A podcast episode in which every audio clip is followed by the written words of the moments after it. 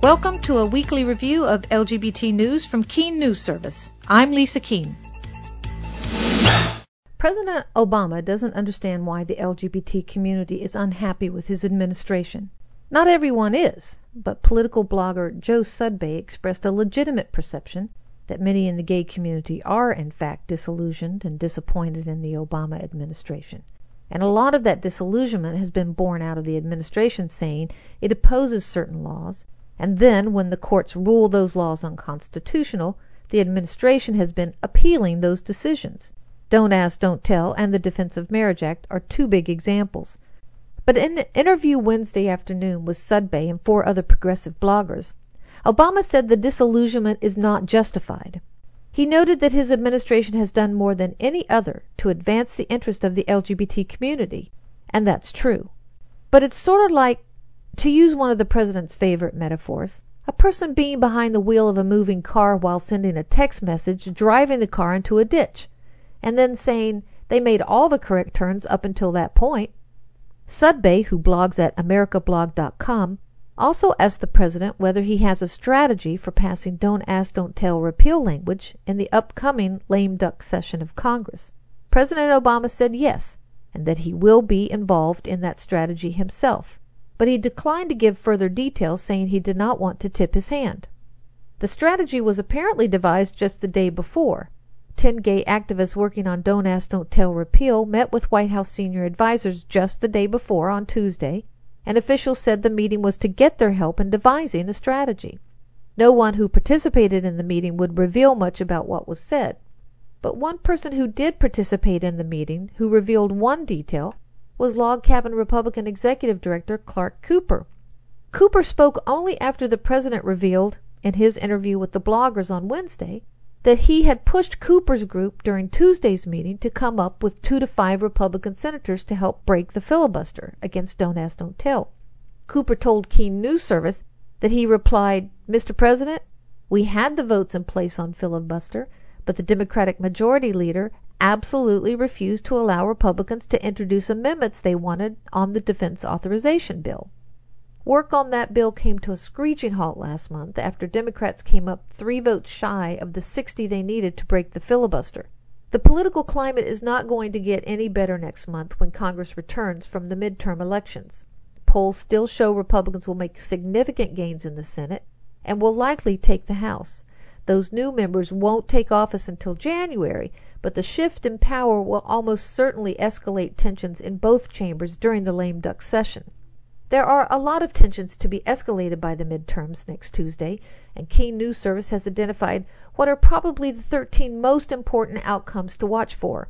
In addition to the House and Senate partisan majorities, the LGBT community should be focused on whether Democrats can retain the majority in both houses of the New Hampshire legislature and keep their Democratic governor.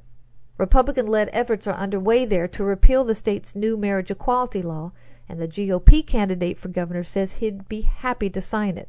Four other governor races are of particular interest, too, in California, Maine, New York, and Minnesota, where the balance of strength for LGBT equality, particularly around marriage, will be tipped dramatically one way or the other depending on who wins. Two openly gay candidates are seeking seats in the U.S. House and there's even heightened interest in the relatively obscure voting on whether to keep three justices of the Iowa Supreme Court for another term. The justices were part of a seven member unanimous court that ruled in 2009 that the state constitution required gay couples be treated equally under the state marriage laws. The anti gay National Organization for Marriage has been pouring money into Iowa, hoping to unseat the three justices. They've also been churning up hostilities in New Hampshire and Minnesota, running independent ad campaigns that oppose candidates who have been supportive of equal marriage rights. Another favorite target of right wing groups, gay adoption, has been suffering mightily in Florida, the only state that has an outright ban on all gay people from adopting children. The state's very conservative Attorney General Bill McCollum announced late last week that he would not appeal an intermediate court ruling that a gay man could adopt two young boys he and his partner had been raising for the past six years as foster parents. McCollum held out the possibility that he might seek to defend the state's adoption ban in some future case, and just this week another case came along. Once again the State Appeals Court for the Third District of Florida ruled a lesbian could adopt. No word yet on whether McCollum intends to challenge that ruling. Meanwhile there was movement to advance efforts this week to address another lingering concern youth suicide, particularly by LGBT youth. The Congress's LGBT caucus sent a letter to the Department of Health and Human Services on Tuesday imploring its Substance Abuse and Mental Health Services Administration to move more quickly and more substantively to address LGBT related youth suicide. The letter came from openly gay Representatives Barney Frank, Tammy Baldwin, and Jared Polis, and was joined by a strong supporter of gay civil rights, Representative Jerrold Nadler of New York. A Nadler aide said the point of the letter was to be helpful, to find out whether the agency needs more money and legal authority to take action. And speaking of legal authority, one thing President Obama could point to this week to mitigate the disappointment expressed by some in the LGBT community was the Department of Education.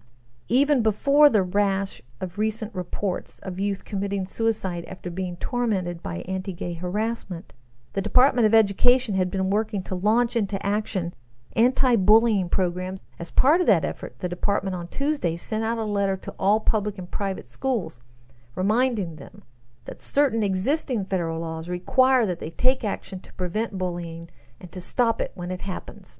For Keen News Service, I'm Lisa Keen. You have been listening to a podcast of Keen News Service. Visit us on the web at KeenNewsService.com.